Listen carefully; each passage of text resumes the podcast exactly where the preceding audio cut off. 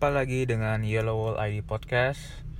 Nah, pada episode minggu ini saya akan membahas tentang uh, pertandingan DFB Pokal ronde pertama uh, BVB melawan KFC Urdingen.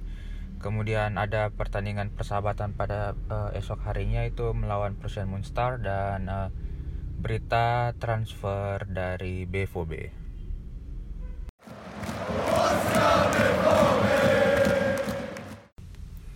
Ya, jadi untuk segmen pertama ini saya akan uh, mereview pertandingan pertama dari DFB Vokal uh, BVB melawan Prussian Munster dengan kemenangan 2-0 uh, buat BVB. Uh, gol kemenangan BVB itu dicetak oleh Marco Reus dan uh, Paco Alcacer. Kedua gol tersebut uh, dicetak pada babak kedua. Jadi pada babak pertama uh, BVB bermain 0-0. Uh, secara keseluruhan permainan BVB itu uh, apa ya kurang kurang menggigit dan kurang uh, ya kurang tajam aja dibandingkan dengan uh, pertandingan seperti melawan Bayern pada minggu sebelumnya. Karena hal ini juga cukup diperkuat karena uh, KFC Urdingen ini mereka bermain sangat dalam.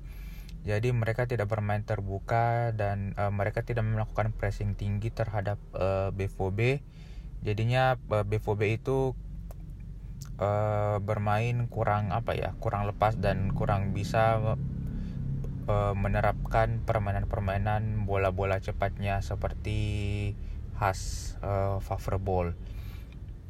Jadi untuk um, starting line up itu sendi uh, BVB sendiri itu kipernya Marwin Hitz karena uh, Roman Burki itu masih cedera. Jadinya uh, kemungkinan bahkan sampai pertandingan pertama melawan uh, Augsburg uh, Burki tidak bakalan tampil kemudian untuk uh, back four-nya itu ada Nico Schulz, Akanji, Hummels dan uh, Lukas Piszczek. Kemudian untuk tengah itu uh, ada Axel Witsel dan Julian Weigel. Nah, uh, seperti pada pertandingan melawan Bayern, kayaknya sih uh, duet ini bakal menjadi duet yang uh, dipatenkan sama Favre. Jadi musim sebelumnya itu duet uh, Witsel dan Dela ini kemungkinan sih musim ini bakalan dipatenkan duet Witsel dan uh, Weigel. Kemudian di depan uh, uh, ada Hazard, Torgan Hazard, terus uh, Jadon Sancho, kemudian ada Marco Reus dan Paco Alcacer. Untuk cadangannya ada Oelslagel, terus ada Toprak, Smeltsar, Hakimi, Delaney, Jakub Lund Larsen, ada Mahmud Dahoud, uh, Marius Wolf, dan Mario Götze. Pertandingan ini juga sekaligus menjadi pertandingan reuni bagi uh, Kevin Grosskreutz. Jadi untuk uh, sekedar tambahan saja Kevin Grosskreutz ini adalah uh, mantan pemain BVB salah satu mungkin bisa bilang salah satu legend. Dia uh, besar di Dortmund. Kemudian dia adalah uh, dari sejak kecil dia itu sudah fans berat uh, BVB dia uh, selalu dibawa uh, ke stadion ke Signal Iduna Park uh, sama bapaknya untuk uh, mendukung uh, eh, BVB kemudian uh, di karir profesional pun dia bermain bersama BVB dan sempat meraih kesuksesan di eranya Jurgen Klopp. Jadi untuk secara statistik juga uh, permainan BVB mereka sangat mendominasi uh, mendominasi ball possession cuma uh, meskipun permainannya itu sekali lagi mereka tuh kayak kurang menggigit uh, dan passing-passingnya pun ya masih uh, masih belum apa ya masih tidak secepat passing-passing saat melaw uh, melawan uh, Bayern. Meskipun pada babak pertama itu ada beberapa peluang-peluang yang dihasilkan oleh uh, Paco Alcacer seperti ada salah satu headingnya sayangnya sih uh, mungkin karena tinggi badannya Paco Alcacer yang kurang dan juga ada beberapa peluang-peluang BVB yang diselamatkan oleh kiper dari KFC Urdingan ini. Nah untuk secara ball possession uh, dan passing itu uh, BVB itu menyelesaikan 92% uh, passing yang dari eh, da, dari jumlah passing yang mereka lakukan ini adalah uh, apa ya uh, passing akurasi tertinggi di DFB Pokal sejak tahun 2008 2009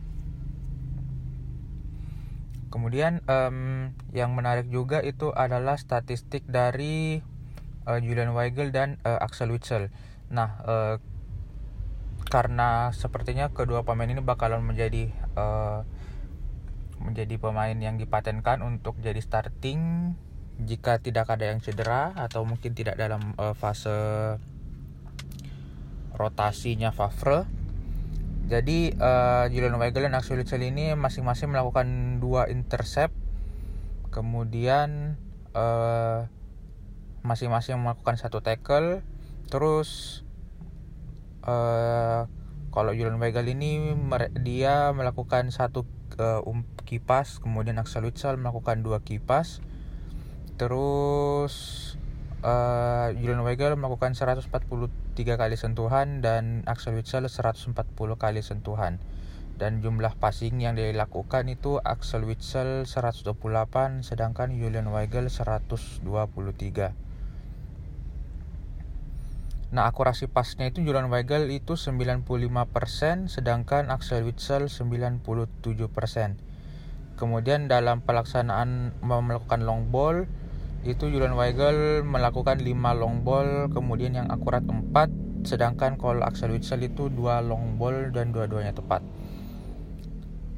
Nah, jadi sebenarnya untuk secara statistik itu eh, mereka kur apa ya? Mereka mereka hampir sama dan uh, kalau melihat uh, dari heat map dari situs-situs statistik itu uh, Axel Witsel dia seperti mengcover uh, sebelah kanan sedangkan uh, Julian Weigel itu lebih mengcover sebelah kiri dari tengah. Jadi kalau digabung sepertinya uh, de, uh, tengah BVB itu sudah tercover dengan baik dengan kehadiran dua pemain ini. Kemudian uh, Julian Weigel juga dia sepertinya lebih apa ya lebih bisa advance untuk maju ke depan dibandingkan dengan musim-musim uh, terutama musim lalu yang Julian Weigel itu kelihatan sangat pasif uh, lebih lebih sering menjadi uh, pengatur bola. Cuma uh, pada musim ini dari precision musim uh, dari precision yang telah dilalui oleh BVB uh, terlihat uh, Julian Weigel itu sudah mulai uh, maju lebih advance dan melakukan tusukan-tusukan uh, ke kotak penalti lawan. Terus uh, yang menarik juga adalah performa dari Mats Hummels. Jadi Mats Hummels ini kemarin dia tuh uh, melakukan dua blunder yang cukup fatal. Dia sempat uh, terutama uh, salah satu itu saat dia kehilangan bola. Jadi dia kontrol bolanya agak kurang apa ya agak kurang cermat. Terus tiba-tiba bisa di ya diserobot oleh pemain uh, Urdingan beruntungnya tidak terjadi gol. Kemudian um, yang menarik juga adalah permainan dari Torgan Hazard. Torgan Hazard ini uh, di ke pertandingan kemarin itu adalah salah satu pemain terbaik yang tampil jadi Torgan Hazard itu melakukan dua shoot kemudian melakukan uh, melakukan uh, sukses dua dari tiga dribblenya kemudian 86 kali sentuhan dan 59 kali melakukan umpan dan kemudian dia melakukan dua shots Torgan Hazard ini apa ya uh, performanya dia kayak di Mönchengladbach seperti musim lalu dan kelihatannya dia agak nyetel dengan uh, performa Fav, uh, dengan taktik-taktik uh, Favre jadi kemungkinan besar dia sudah mendapat apa ya kayak sudah fix bakalan menjadi starting musim depan sih. terus yang kemarin juga si Jadon Sancho juga kurang kelihatan apa ya kurang kelihatan uh, optimal permainannya seperti ya kayak off banget sih kalau misalnya pertandingan melawan Bayern itu udah udah off kelihatan pada babak pertama di pertandingan kemarin melawan KFC Wordingan Jadon Sancho itu jauh lebih off lagi dibandingkan dibandingkan pertandingan lawan Bayern. Kemudian uh, Marco Reus juga uh, sepertinya kurang apa ya? Mungkin uh, masih perlu masih perlu uh, space lagi atau mungkin masih atau mungkin seperti dia masih uh, tidak ter, tidak terlalu total uh, pada pertandingan kemarin. Bahkan yang menarik adalah gol Marco Reus itu memang uh, handsball tapi tidak terlihat oleh VAR bahkan uh, Marco Reus sendiri pun saat uh, saat apa ya saat uh, konferensi pers uh, ditanya sama wartawan dia sudah dia bahkan mengakui kalau itu kemarin adalah handsball dan dia juga bilang kalau misalnya itu uh, di dilakukan review VAR udah pasti itu tidak bakalan disahkan dan beruntung karena di pertandingan kemarin tidak ada VAR jadi uh, gol itu di disahkan oleh wasit dan juga dan uh, Paco Alcacer golnya melakukan uh, dari tendangan bebas. Uh, secara jarak sih mirip seperti pertandingan melawan Augs, uh, Augsburg dan uh, Werder Bremen. Jadi untuk uh, jika misalnya BVB mendapat kesempatan tendangan bebas dari jarak uh, mid mid ke long range jadi kita sudah tahu bahwa BVB itu bisa mempercayakan tendangan itu ke Paco Alcacer. Terus ya, itu aja sih yang bisa saya review dari pertandingan kemarin melawan KFC Urdingan. Nah, pada besok keesokan harinya itu BVB melawan ada pertandingan persahabatan atau mungkin bisa dibilang sparring melawan Prussian Munster. Jadi Munster ini um, satu kawasan dengan uh, Dortmund di sekitar uh, daerah Lembah Rur. Kalau dari kereta mungkin sekitaran dua jam, dua jam kalau nggak salah. Eh nggak sampai dua jam sih. Sorry, uh, setengah jam. Jadi yang main itu adalah tim lapis kedua dari BVB. Yang pertama uh, jadi kiper itu ada Oelslagel, terus uh, back ada Zagadu, Hakimi, terus ada Leonardo Balerdi dan ada Marcel Schmelzer.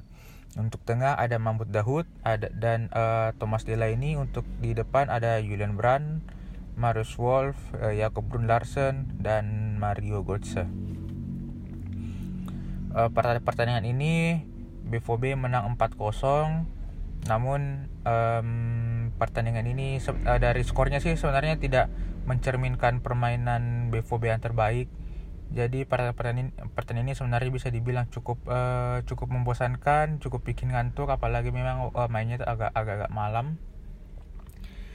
Jadi sebenarnya buat yang tidak terla yang tidak uh, terlalu memiliki motivasi untuk menonton BVB sebenarnya mungkin bakalan uh, bakalan men melewatkan pertandingan ini sih sebenarnya. Jadi kemenangan BVB 4-0 itu dicetak oleh Leonardo Balerdi kemudian Dak dan Axel Zagadou dan dua gol dari uh, Mario Götze.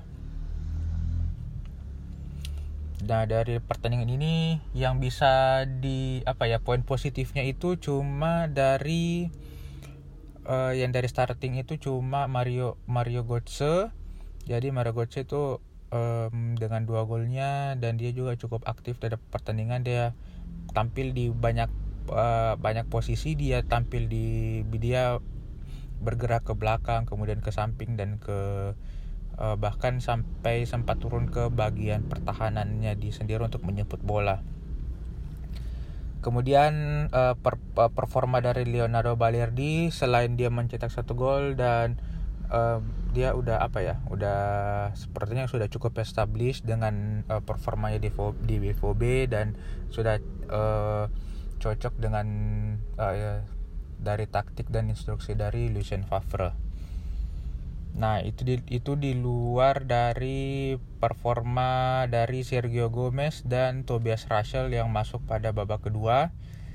Um, per, uh, jujur pe, permainan mereka itu uh, seperti mengubah permainan BVB pada babak pertama. Jadi Tobias Russell itu dia menggantikan Julian Brand. Kemudian uh, Tobias Russell ini seperti pada preseason sebelumnya dia uh, cukup aktif untuk uh, di tengah uh, cukup mobile daya jelajahnya bagus. Ini cukup berbeda dengan si Mahmud Dahud jadi Mahmud Dahud ini uh, pada musim lalu dia salah satu pemain yang sangat diharapkan untuk bersinar di di BVB namun sayangnya uh, performanya kurang uh, tidak konsisten bahkan uh, sering melakukan apa ya salah misjudge untuk uh, melakukan passing-passing dan penetrasi. Jadi untuk sekedar catatan uh, musim lalu itu permainan terbaik uh, Mahmud Daud pada saat Der Klassiker melawan Bayern saat itu Mahmud Daud mengetikkan Julian Weigel dan menurut saya itu musim lalu adalah per pertandingan itu adalah permainan terbaik Mahmud Daud. Nah sayangnya sih uh, di pertandingan lain Mahmud Daud itu seperti apa ya uh, seperti banyak melakukan uh, misinterpretasi dalam melakukan passing bahkan untuk melakukan penetrasi ke daerah lawan bahkan saking mungkin bisa dibilang tanda kutip kurang berkembangnya permainan dari Daud Thomas Delaney pun yang dia itu lebih lebih aktif sebagai pemain uh, untuk bertahan mengurusi pertahanan dia tuh lebih uh, lain itu bahkan uh, terlihat seperti seorang playmaker karena kurang optimalnya dari performa Mahmud Dahud. Kemudian uh, Zagadu, Zagadu itu uh, di luar dari performanya dalam mencetak gol kemarin, dia uh, seperti apa ya? Tidak uh, tidak luas bahkan untuk beberapa momen dia seperti agak kewalahan di udara melawan uh, saat duel uh, dengan pemain perusahaan Monster bahkan sebenarnya tinggi dari Zagado ini kan sudah sangat seperti apa ya dia dia tuh kayak tiang tapi dia sempat kalah duel melawan pemain dari perusahaan Monster dan Sergio Gomez ini pemain yang cukup disayangkan sih. Dia pemain yang sangat uh, punya talenta dan punya uh, punya apa ya dia itu sangat spesial sih. Dia punya something yang bisa dibawa ke BVB cuma sayangnya karena stok uh, pemain depan sudah cukup banyak. Jadi mungkin uh, dia akan tidak banyak berkembang jika tetap bakalan bertahan di BVB ya um, jadi itu saja sih sepertinya yang bisa saya sampaikan untuk segmen pertama ini review atau ulasan uh, pertandingan BVB yang uh, kemarin. Oke, jadi kita lanjut ke segmen berikutnya.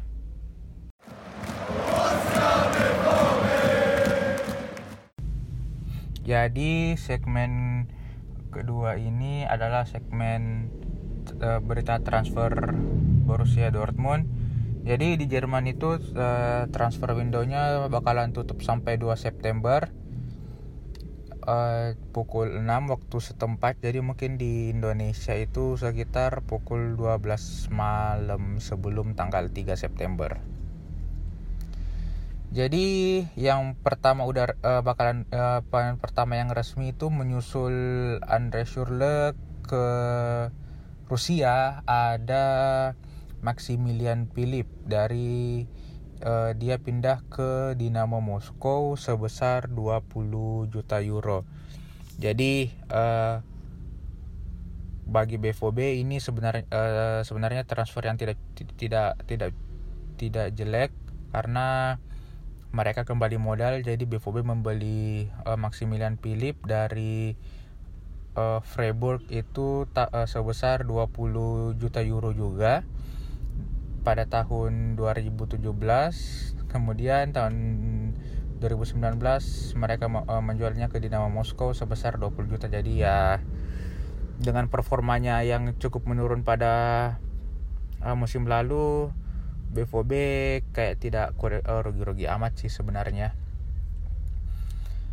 Uh, kepindahan Maximilian Philip ini sebenarnya cukup disayangkan karena pada musim perdananya dia dia itu tampil sangat uh, bukan sangat sih cukup cukup bagus. Dia uh, mencetak beberapa cukup uh, beberapa gol sih. Dia kayaknya mencetak sekitaran um, 10 ya 10 gol kalau nggak salah uh, pada musim lalu namun sayangnya dia harus cedera dan pasca cedera performanya pun agak uh, sudah sul, uh, sudah sulit kembali. Jadi kalau di, melihat dari track record perjalanan karir Maximilian Philip, jadi Maximilian Philip ini dia uh, karir profesionalnya itu dari SC Freiburg, terus pada tahun 2017 dia pindah ke Borussia Dortmund dan 2019 pindah ke Dinamo Moskow. Jadi dia cuma uh, berada dua musim di Borussia Dortmund padahal secara posisi ini Maximilian Philip dia bisa main di banyak posisi. Dia bisa main sebagai second striker dia bisa menjadi uh, forward kemudian bisa menjadi winger. Pada musim pertama pertam pertamanya dia pada saat masih di bawah asuhan Peter Bosch Maximilian Philip ini bermain sebagai uh, winger dan cukup produktif uh, uh, cukup produktif dalam mencetak gol cuma sekali lagi pasca cedera dia agak kesulitan untuk kembali ke performa yang terbaiknya. Bahkan musim lalu itu uh, saat BVB kesulitan mencari penyerang si Michael Zorc itu dia dia bahkan uh, memplot uh, Maximilian Philip untuk menjadi striker. Bahkan mereka waktu itu si Zorc dan Favre cukup optimis kalau uh, Maximilian Philip bisa mencetak setidaknya lebih dari 15 gol pada satu musim. Namun pada pertandingan awal pasca melawan uh, eh, RB Leipzig kemudian puncaknya pada saat melawan Hannover saat itu BVB tertahan 0-0 di situ semakin membuka mata dari Favre bahwa uh, eh, BVB membutuhkan seorang striker yang asli uh, pure striker yang bisa diandalkan untuk mencetak gol. Padahal sebelumnya itu BVB sudah uh, gagal mendapatkan Batshuayi, Morata, Kevin Gamero, uh, Angel Korea, kemudian Luciano Vieto, dan akhirnya pilihan BVB pun ke, uh, berlabuh ke Paco Alcacer. Jadi semoga saja Maximilian Philip ini bisa sukses di Dinamo Moskow dan saya sih berharapnya dia mungkin dalam 1-2 tahun dia bakalan kembali ke Jerman ya meskipun mungkin bukan kembali ke BVB cuma ada usianya ini masih 25 tahun masih sangat prime bahkan untuk seorang striker. Jadi saya berharap dia bisa menemukan kembali performa terbaiknya di Rusia. Kemudian pemain kedua yang uh, pindah musim uh, dari minggu lalu itu ada Shinji Kagawa. Dia akhirnya uh, bisa apa ya di akhirnya dia bisa memenuhi keinginannya untuk bermain di Spanyol. Karena memang cita-citanya dia itu bermain di Spanyol namun dia harus bermain di, di tim divisi di uh, divisi 2 Liga Spanyol bersama Real uh, Zaragoza. Meskipun secara nama Real Zaragoza ini uh, bukan apa ya bukan tim yang uh, sembarangan sih karena di situ pernah ad, uh, ada Gerard Pique terus ada David Villa. Jadi kalau melihat uh, perjalanan karir karir dari Shinji Kagawa ini Shinji Kagawa itu datang ke Borussia Dortmund ta pada tahun 2010 itu dari tim Jepang Cerezo Osaka dengan free transfer Terus uh, pada tahun 2012 dia pindah ke MU. Nah, saat pindah ke MU ini sebenarnya salah satu uh, bukan salah satu ini adalah penyebab utamanya performanya sangat turun jadi waktu itu kalau nggak salah sih uh, MU masih dilatih sama Sir Alex dan dia dimainkan sebagai pemain winger, pemain sayap. Bahkan sampai Jurgen Klopp pun bilang dia tuh sangat sakit hati melihat uh, Shinji Kagawa itu bermain sebagai seorang winger. Kemudian uh, tahun 2014 dia kembali ke BVB. Terus uh, meskipun permainannya di BVB sudah apa ya berangsur-berangsur baik, namun tidak kembali namun belum mencapai ke performa terbaiknya dia sebelum pindah ke MU. Jadinya dia sempat dipinjamkan setengah musim uh, pada musim lalu ke Besiktas. Pada padahal waktu itu dia sebenarnya sudah ingin ke Spanyol cuma belum ada tawaran dari tim Spanyol. Yang ada itu tawaran dari tim Prancis kalau nggak salah dari Bordeaux. Cuma pada akhirnya dia berlabuh ke Besiktas. Di Besiktas pun juga Kagawa nggak bagu uh, apa ya nggak rajin-rajin amat juga uh, nggak rutin menjadi pemain starter. Meskipun pada dua pertandingan awalnya dia langsung mencetak dua gol.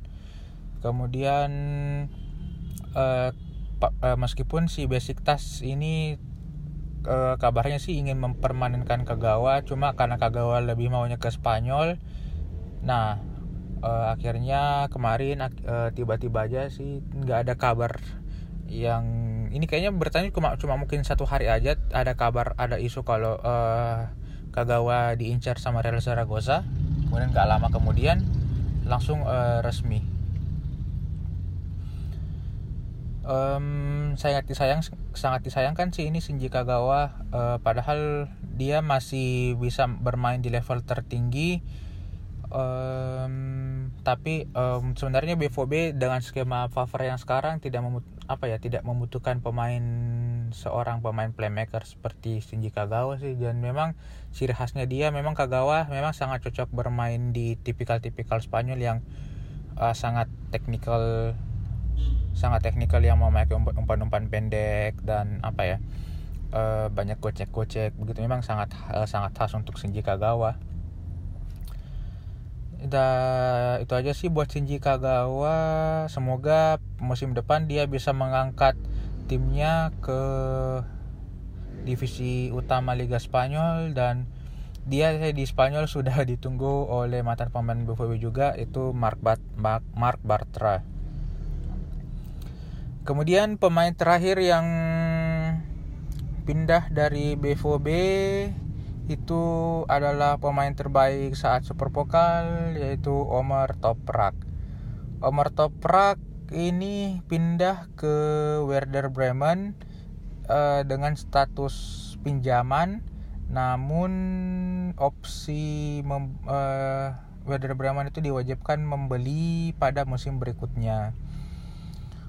Omar Toprak ini dia bermain uh, BVB pada sejak tahun 2007 2017 kemudian pindah tahun 2019 jadi dia cuma dua musim di BVB sebelum dari BVB itu Martoprak uh, pernah bermain di Bayer Leverkusen.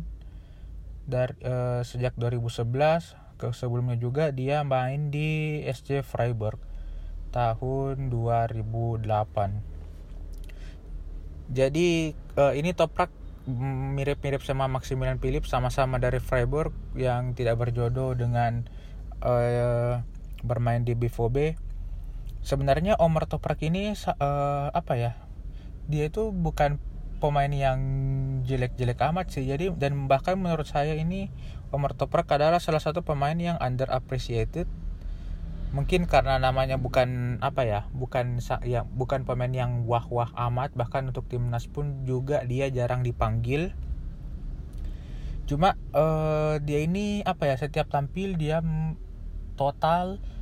Bahkan sebenarnya menurut saya uh, pada musim pertamanya dia itu dia salah satu pemain belakang yang terbaik sih sebenarnya yang cukup solid dan Toprak ini bukan apa ya mungkin bukan dia bukan superstar material mungkin bukan seperti Manuel Akanji atau Mats Hummels atau mungkin Socrates. Bahkan mungkin tidak seperti Nevan Subotic cuma dia itu apa ya terutama pada musim lalu ketika di sangat dibutuhkan oleh tim dia memang dia bisa step up dan berguna buat tim. Ya meskipun dia uh, memang uh, tidak jadi starter sih uh, itunya. Tidak jadi starter sih per uh, uh, apa uh, prospeknya. Dan yang menarik itu adalah pada masa mudanya Omar Toprak itu pernah mengalami kecelakaan yang cukup parah bahkan sampai mengancam nyawanya dan setelah itu dia ternyata tetap berusaha untuk memperbaiki kondisi fisiknya dan bisa seperti sekarang dia seperti apa ya kalau dilihat itu fotonya dia seperti angkat, lagi ngangkat barbel dan badannya itu lagi ada bekas-bekas luka yang cukup besar Omar Toprak ini yang cukup lucu adalah dia salah satu pemain yang diharapkan untuk pindah dari BVB. Salah satu apa ya mungkin top uh, dia pemain dari dari semua pemain yang diharapkan pindah dia adalah mungkin di, ada ada di nomor satu. Cuma uh, setelah pertandingan melawan Bayern justru uh, fans-fans BVB sangat menyayangkan dia pindah. Jadi cukup uh, apa ya cukup unik karena dalam satu pertandingan saja keinginan fans itu bisa berubah. Nah di Werder Bremen ini Umar Toprak bakalan kembali reuni dengan mantan pemain BVB yaitu Nuri Sahin. Dan kayaknya kalau melihat dari postingan-postingan pemain BVB ini Umar Toprak adalah pemain yang cukup apa ya cukup akrab dan cukup disayang juga sih. Karena bahkan seperti pemain seperti Mario Götze terus Marius Wolf uh, Mahmud Dahud kayak dia posting mengucapkan selamat tinggal ke itu sih uh, farewell ke Omar Toprak ya jadi semoga sih Omar Toprak bisa mendapatkan apa ya mendapatkan waktu bermain yang reguler dan uh, di Werder Bremen dan menurut saya sih ya dia pantas sih mendapatkan mendapatkan uh, waktu bermain yang apa ya yang yang yang lebih banyak dibandingkan didapat di Borussia Dortmund. Kemudian uh, itu yang sudah resmi. Kemudian uh, untuk gosip itu yang pertama Sergio Gomez kemungkinan bakalan dilepas uh, bukan dilepas sih masuk daftar untuk dipinjamkan. Ini ada adalah salah satu uh, yang cukup masuk akal sih mengingat um, stok pemain depan BVB itu udah udah banyak banget. Ada Paco Alcacer ada Mario Götze ada Marco Reus ada Jadon Sancho. Kemudian ada ada Brun Larsen ada Mario Wolf kemudian ditambah lagi Gillian Brand dan Torgan Hazard. Jadi otomatis pemain seperti Sergio Gomez ini uh, dia butuh ber, waktu bermain yang yang lebih banyak untuk mengasah kemampuannya. Mungkin dengan masa pinjaman dua satu dua musim uh, dia mungkin bisa kembali jadi lebih bagus mengingat juga pemain seperti Marco Reus umurnya sudah 30 mungkin 32 permainnya sudah cukup menurun atau mungkin Mario Götze yang uh, mungkin uh, yang akan memasuki mendekati umur-umur 30 juga ah, bakal menurun performanya. Jadi uh, sepertinya Michael Zorc sedang, berusaha bagaimana uh, bagaimana Sergio Gomez ini mendapatkan tim untuk dipinjamkan. Kemudian gosip yang kedua itu Mario Götze. Dari build ini Mario Götze ternyata dia kabarnya belum mendapatkan tawaran perpanjangan kontrak. Padahal uh, sejak dari training camp Batragas kabarnya BVB itu bakal mengajukan uh, penawaran penawaran kontrak baru kepada Mario Götze setelah Super Pokal cuma ternyata sampai sekarang itu sejak kema berarti muncul kemarin Mario Götze itu belum mendapat tawaran perpanjangan kontrak dari Borussia Dortmund. Jadi untuk saat ini itu aja sih berita transfer uh, eh, BVB jadi uh, kemungkinan besar memang uh, Zork sudah mengatakan tidak ada transfer masuk untuk uh, BVB dan Zork ini uh, untuk sekarang uh, Michael Zork lebih dipusingkan untuk uh, mengurangi stok-stok pemain yang kurang diperlukan uh, BVB musim depan.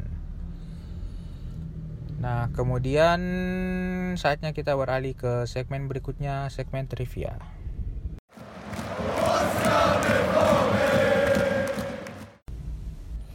Oke, untuk segmen trivia kali ini uh, sepertinya kurang banyak berita yang yang bisa diangkat sih. Um, ini cuma ada wawancara aja sih, wawancara dari Sebastian Kell tentang pertandingan BVB yang melawan uh, eh, KFC Urdingan dan uh, Prussian Monster. Dia dia bilang dia mengatakan bahwa dia tidak puas dengan permainan BVB uh, karena tidak apa ya tidak menurut dia kurang impresif terutama pada pertandingan melawan perusahaan Monster karena uh, yang pada pertandingan itu banyak diisi oleh pemain lapis 2 dan katanya jika memang mau tampil sebagai starter mereka itu pemain yang bermain di perusahaan Monster harus bermain lebih baik lagi. Dan yang uh, menurut Sebastian Kiel juga yang performanya cukup impresif itu cuma uh, Leonardo Balerdi, Tobias Russell dan uh, Maria Götze. Kemudian wawancara selanjutnya itu uh, dari Michael Zorc. Michael Zorc itu dia bilang kalau salah satu pertimbangannya kenapa dia bisa dengan dengan sukarela apa ya dengan dia mau melepas Michael uh, Omar Toprak itu karena performa Balerdi selama training camp itu cukup uh, memuaskan Lucien Favre.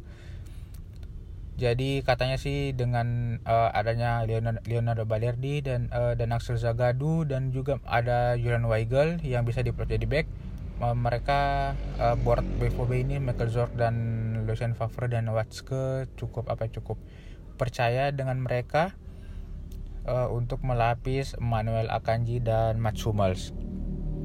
Cuma menurut saya ini agak apa yang agak kontradiktif dengan uh, yang mereka harapkan dari BVB itu untuk uh, apa ya me, me, me, memperbanyak pemain-pemain yang berpengalaman untuk sektor pertahanan. Karena musim lalu itu salah satu titik kekurangan BVB di sektor pertahanan. Karena pemain pemain-pemain seperti Akanji, uh, Diallo dan Zagado itu kurang apa ya kurang kurang pengalaman dan butuh jam terbang dan bu, apa ya butuh sosok yang bisa memimpin uh, skuad lini belakang dan dan mempercayakan Leonardo Balerdi dan Zagadu kemudian melepas um, dan melepas si Toprak menurut saya agak cukup kontradiktif sih per, pernyataan dari uh, Michael Zorc ini.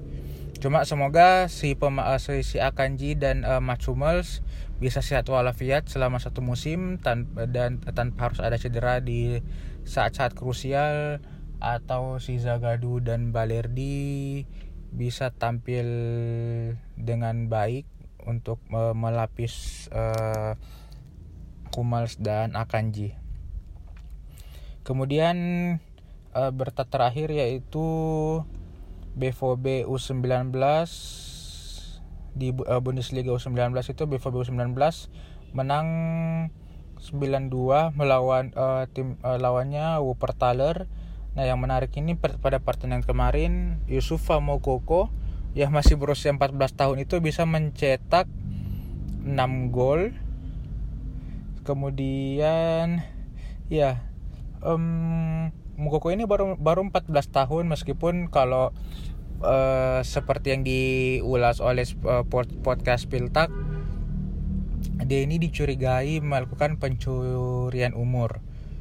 Namun kalau menurut saya sih kalau memang dari performanya seperti begini yang apa ya performanya yang sangat sangat impresif yang sangat menarik perhatian banyak-banyak tim luar juga termasuk Barcelona kalaupun dia melakukan pencurian umur ya sebenarnya ini hal yang kurang menguntungkan bagi BVB karena dengan performa seperti begini uh, dia menurut saya menurut saya sih dia cukup pantas untuk bermain di level tim senior Sedangkan untuk Bundesliga pun itu uh, minimal berusia 16 tahun untuk bisa bermain di Bundesliga. Ini seperti siapa ya? Mungkin seperti Nuri Sahin ya kalau nggak salah dia main dalam umur segini di BVB kalau nggak salah atau masih 19 tahun. Ya mungkin sekitaran situ.